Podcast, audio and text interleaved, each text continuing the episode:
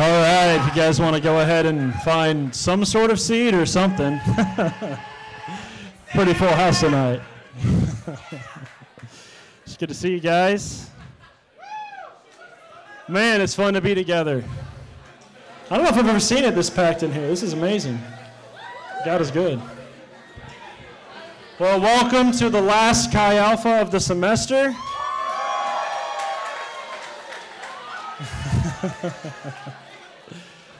I guess that's exciting. Yeah, we're at the end of the semester. It's crazy. It's been a, been a pretty wild semester. It still feels like it's gone pretty quick. But if you're going to be here this summer, don't worry. We'll be back together on June 1st, right here. It's going to be a lot of fun. But tonight, we're here to celebrate because God has done things in our midst. And some of our friends, our brothers and sisters, are going to be baptized tonight.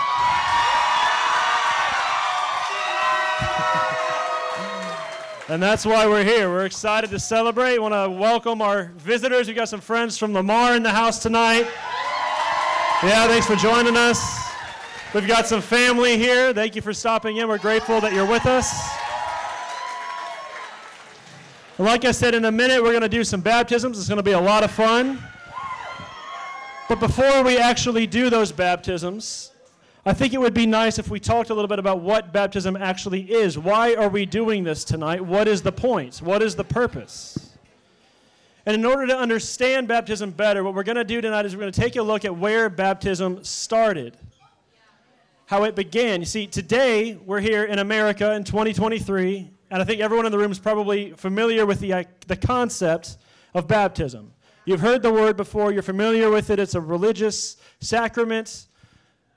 But back when it originated, it did not originate in this context. And it didn't originate with thousands of years of church history behind it. And it actually sprung up over 2,000 years ago, right around there, in Jerusalem, in the Jewish context. And for them, it was an entirely new thing. And so we're going to look at what that means and how that emerged. And so we first see baptism show up in the Bible with this one man named John, John the Baptist, as he's commonly called. Why is he called the Baptist? Because he baptized people. It's not a denominational thing. It's what he did. And so he was taking people and baptizing them in the River Jordan. And this is the first time we actually see baptism show up in the Bible. And we're going to see this in John chapter 1. We're going to start in verse 19 and read down to verse 28. If you have your Bibles, I'd love for you to turn there with me. Otherwise, I believe it'll be up on the screen. We're going to start in John 1 19. And this is the testimony of John. When the Jews sent priests and Levites from Jerusalem to ask him, Who are you?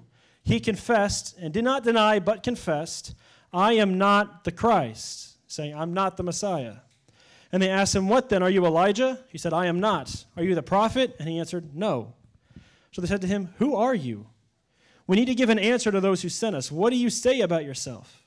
He said, I am the voice of one crying out in the wilderness, Make straight the way of the Lord, as the prophet Isaiah said. Now they had been sent from the Pharisees. They asked him, Then why are you baptizing? If you are neither the Christ, nor Elijah, nor the prophet? John answered them, I baptize with water, but among you stands one you do not know, even he who comes after me, the strap of whose sandal I am not worthy to untie. These things took place in Bethany across the Jordan where John was baptizing. Let's pray real quick. Lord Jesus, we love you. We thank you, Father, for your word. We thank you that you've spoken to us through it, God. We pray that you would reveal your heart to us tonight through your scripture. Holy Spirit, would you speak to our hearts? And God, would you help us to know you better tonight? In your name we pray, Jesus. Amen. All right, so this is where we see baptism begin. John starts baptizing people, and the, the Pharisees send people out because they're like, who is this guy and what is he doing? What is this about? It's a new thing for them. However, it's also familiar.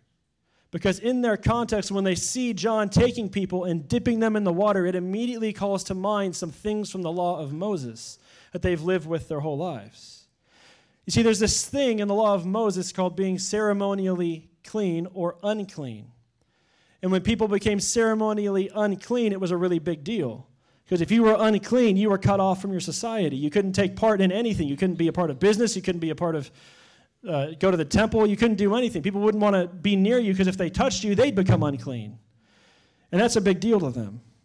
And so if you became unclean, and there's lots of ways that could happen. You could eat an animal you're not supposed to eat, accidentally touch a carcass of an animal. It could happen from sin, all sorts of things. But if you became unclean, you needed to become clean again. And there were rituals set up in the law in, for how to do this, depending on what made someone unclean. And they usually involved a few things. And the first of those things is the ritual of cleansing with water. And this is exactly what baptism would have brought to mind to anybody who saw it. When they see John taking people and dipping them in the water, they would immediately think of this is like a cleansing ritual. The, other th- the next thing that they would usually need to do is a sacrifice.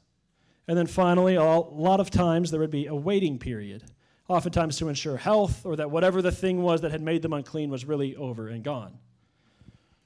Now, for some offenses, for some minor things, it looked like just a small sacrifice, like maybe a bird, and then you'd have to go wash your hands or maybe wash your feet, and then maybe wait till evening, and then you were clean again. But for bigger things, it would be a big sacrifice, like an ox or a bull. And they'd have to wait maybe seven days, and they'd have to go and totally submerge themselves in the water and come out. This would usually happen at the sea or a river. And so when people see John baptizing people in the river, this is immediately what they think of. Are these people unclean? Why is he doing this? And it seems to imply in that context that the people who are going and being baptized are identifying themselves as unclean, which is a really big deal in their society, like we said. And for John to come out preaching and saying, You need to be baptized, would be highly offensive to a Jewish person because he's basically telling them, You are unclean in the eyes of God. That's a pretty serious thing to say to a Jewish person. And even more amazing than this is that many of them were responding and saying, You're right. I am unclean. Please baptize me. And see, this fits John's baptism because Paul calls his baptism a baptism of repentance in Acts 19. And repentance is another one of those words we hear in church a lot.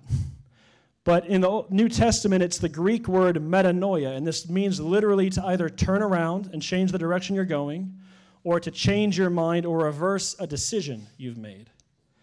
And this can't really happen unless a person first decides they've been wrong.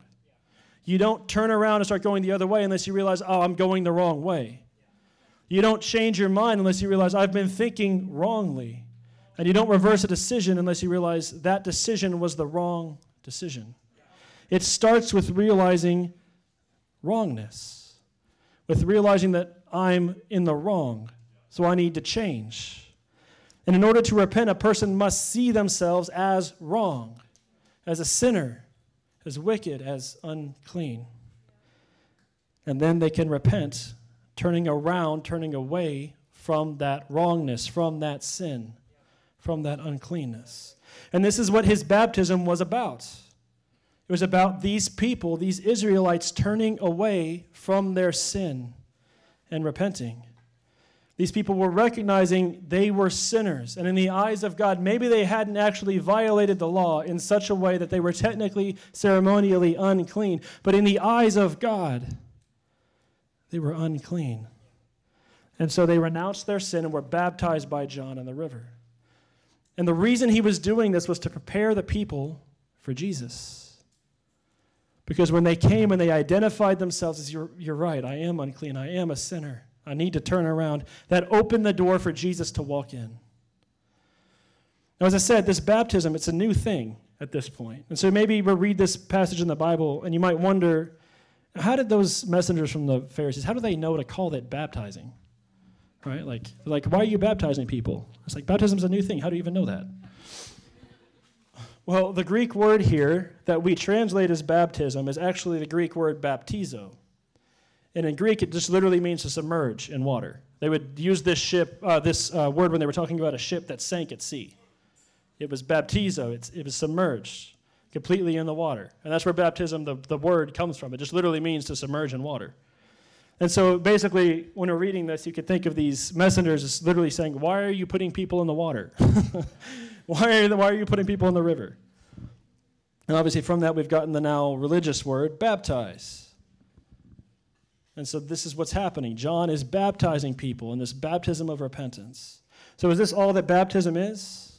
Just getting submerged in the water, saying, I recognize I'm spiritually unclean, I'm a sinner, I repent?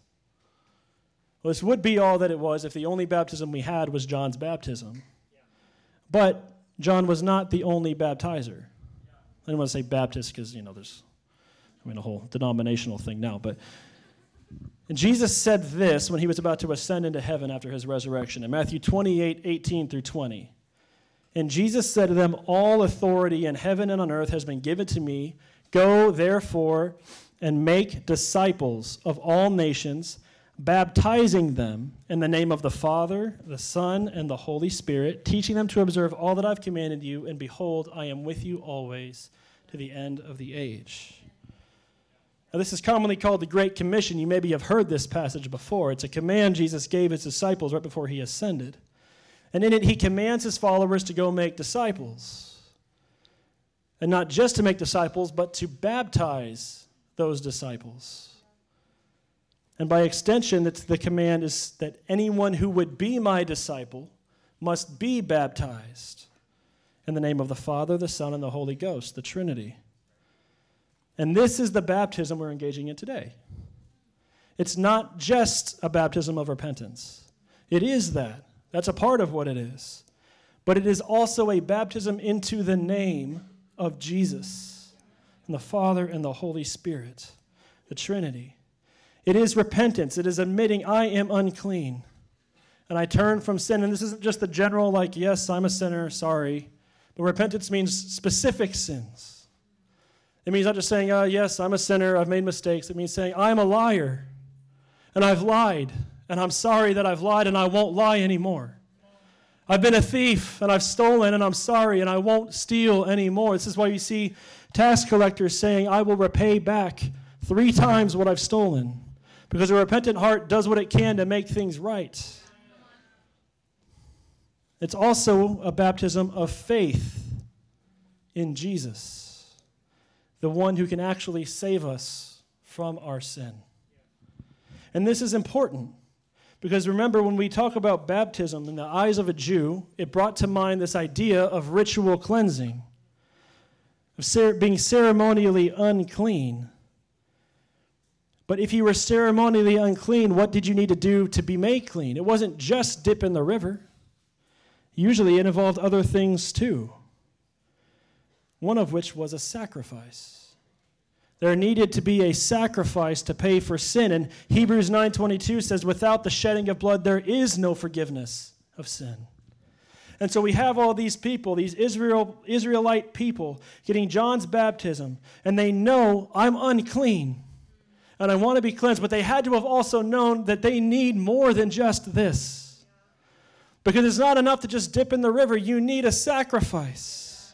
And so they're not yet cleansed from their sin. They've said, I'm sorry, and they're turning away from it, but they're still under it. The wrath of God is still on them, and they know this, and must be looking around like, where is the sacrifice that can atone for my sin? And then Jesus enters the scene. And what joy they must have had when John saw Jesus and said this in the next verse, John 1:29. The next day he saw Jesus coming toward him and said, "Behold the Lamb of God, who takes away the sin of the world." This is he of whom I said, After me comes a man who ranks before me, because he was before me. I myself did not know him, but for this purpose I came baptizing with water, that he might be revealed to Israel. And John bore witness I saw the Spirit descend from heaven like a dove, and it remained on him. I myself did not know him, but he who sent me to baptize with water said to me, He on whom you see the Spirit descend and remain, this is he who baptizes with the Holy Spirit. And I have seen and have borne witness that this is the Son of God. Behold, the Lamb of God who takes away the sin of the world. the sacrifice of God. Imagine being one of John's followers, being in that position. You've heard him preach and you've seen the uncleanness in your own heart, and you've known that God's wrath was on you, and you've known it, and you've repented and you've gotten baptized, and you're still in your sin. And wondering, where is the sacrifice that could take this away? And then here comes the Lamb of God who can take away our sin. No wonder some of these followers of John went to follow Jesus right after this and became some of the first disciples. But being the Lamb of God didn't just mean something for those followers of John, it also meant something for Jesus. He would have to be sacrificed. And Jesus willingly went to the cross and shed his blood, the lamb silent before the shears, silently going to torturous death on the cross. For these very followers of John who knew they needed to be cleansed, for the Israelites, for the world, for you, and for I sinners, unclean before God. I mean, we know our sin. We know our sin, that one thing that we hope no one ever finds out about. But God sees it, and He knows it. He's fully aware about the darkest things in us that we think no one knows about, that we hope no one sees. He sees. But seeing, He still came the Lamb of God, to take that sin away. And he paid with his blood the atoning sacrifice that's sufficient. Now, tonight, our brothers and sisters are getting baptized. Because they recognize this reality. They were spiritually unclean, in sin, dead to God, but they have repented turning from that sin, turning back to God, and knowing they needed a sacrifice, they have believed on Jesus as Savior and as Lord. And now tonight we to celebrate the washing, a baptism into His name. And this is what baptism is it's a separation from the old life of sin. We go down into the water and are buried with Jesus. And this is the death of the old self, of all of it, our good and our bad. And we come back out, being raised again with Jesus to a new life. Baptism is the cutting off of the past, cutting off our sin, cutting off our rebellion, identifying as a Christian, as belonging to Jesus. We've died to all that we've been before, all all the bad and all the good. And now we live to and for Jesus and only Jesus. And this is baptism, and this is what we're celebrating tonight. It's a wonderful, beautiful thing. But you may ask if baptism is a break from our old life of sin, what happens if I sin after I'm baptized? It's a good question. Well, the Bible teaches clearly that one baptism is sufficient. And we see examples in the epistles and in Acts of believers who'd been baptized and then who sinned. And they are not required to be rebaptized, but they are required to repent of that sin and not to continue in it. But one baptism in water is enough. It's a break from our past. And maybe some of us are here tonight and we hear this and we examine our own life, we examine our own hearts, and as the Holy Spirit speaks to us, maybe you're here and you recognize, I'm unclean. I'm in sin. And I have those things that I hope no one finds out about. But God does know, and He does see. And the penalty of sin is death, and God's wrath is on it. But the good news of the gospel still stands. Behold, the Lamb of God who takes away the sin of the world. Jesus has taken the wrath of God on himself, and he has paid for our sin with his blood. And now, if you're here tonight and you know you're unclean, you can come and be made clean. And if that's you, repent tonight. Turn from your sin. Don't continue down that road to destruction. And believe in the name of Jesus, the all sufficient sacrifice, as Savior and as Lord, the only one worth living for. If you're here tonight and you know that's you and you're unclean, but you want to be clean, just raise your hand.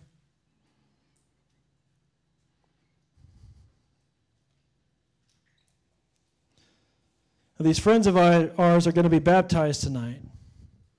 Before we move on to that and conclude, I think we'd be remiss to not notice something else John says about Jesus. Towards the end of this passage, he says, He will baptize with the Holy Spirit. Now, that's not the same thing as baptizing with water. And there's a lot in Scripture, a lot of Scripture about this, and I just I don't have time to unpack it all tonight. But there is another baptism. Water, water baptism cuts away our old life. But what about our life going forward? What about the road ahead of us? This is why we need the baptism of the Holy Spirit.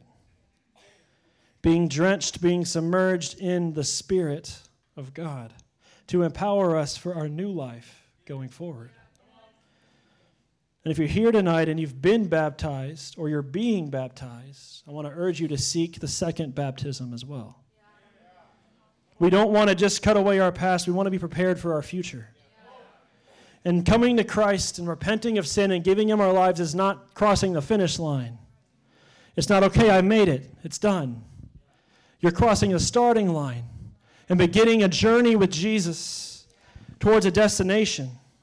And when we look at the Jewish cleansing rites, there's a third piece.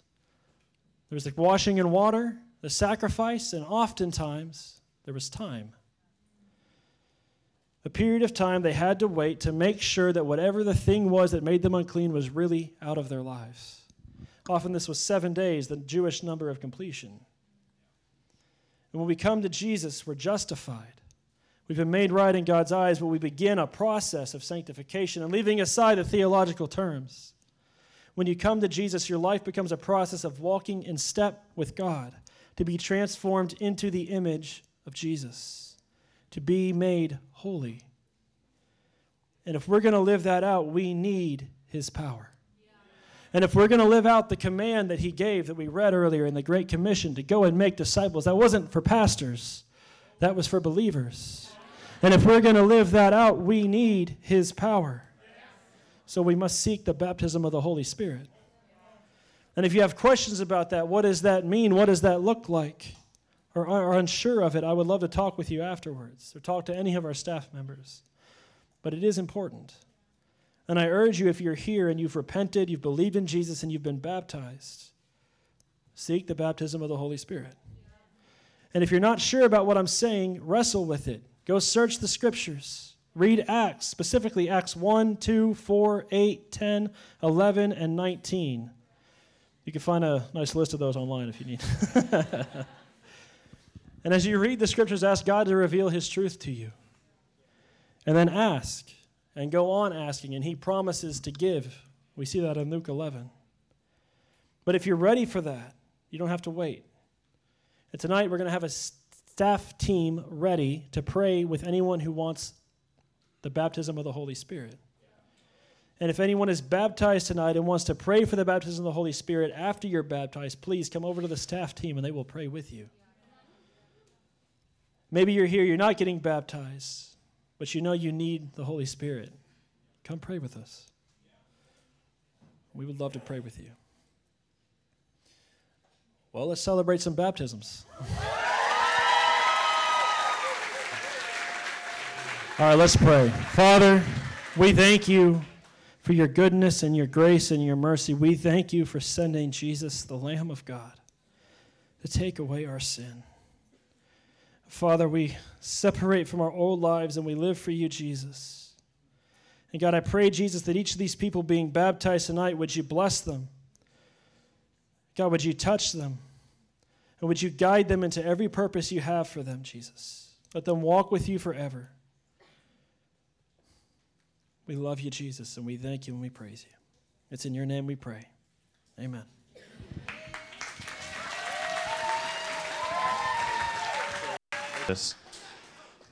So, those are all of our people being baptized tonight.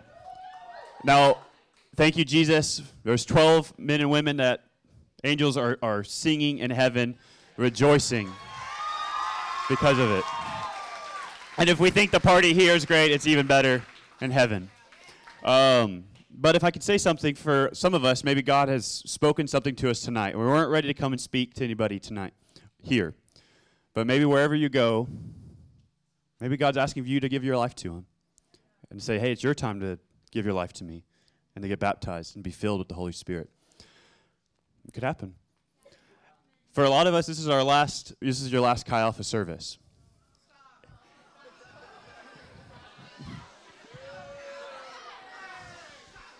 But this is not the end. This is the beginning of something new. And if these and if these days at Sam Houston Chi Alpha are the best days of your life, then that would actually be very sad. But there are brighter days and better days ahead of walking with God, of seeking after Him, of saying, Lord, I'm going to follow you no matter whether the community is great or it's not. I'm going to seek after you and I'm going to find it, community with believers wherever you go. And that's just, that's it. You get to walk with God. And it's going to be wonderful wherever you are and wherever you go. Now, I know it's hot in here, but we love you, and we are so grateful for each and every single one of you. Parents, thank y'all for coming. Thank y'all for celebrating your sons or daughters with us, and we're just so grateful. Can I pray for us? All right. Father God, we love you, and we are so grateful for everything that you have done here at, in, at Sam Houston. God, we thank you for that prayer tent and the opportunity to pray for Elijah Weezer this whole semester, Father God. We thank you, Lord, for what you have done in our hearts as, as Chi Alpha staff, but then in our small group leaders and our students and the men and women in this room, Father God. That, Lord, you have brought us to a place that we would not have been were it not for Elijah. Lord, we thank you for this building. We thank you, God, for the people that have been baptized this semester and tonight.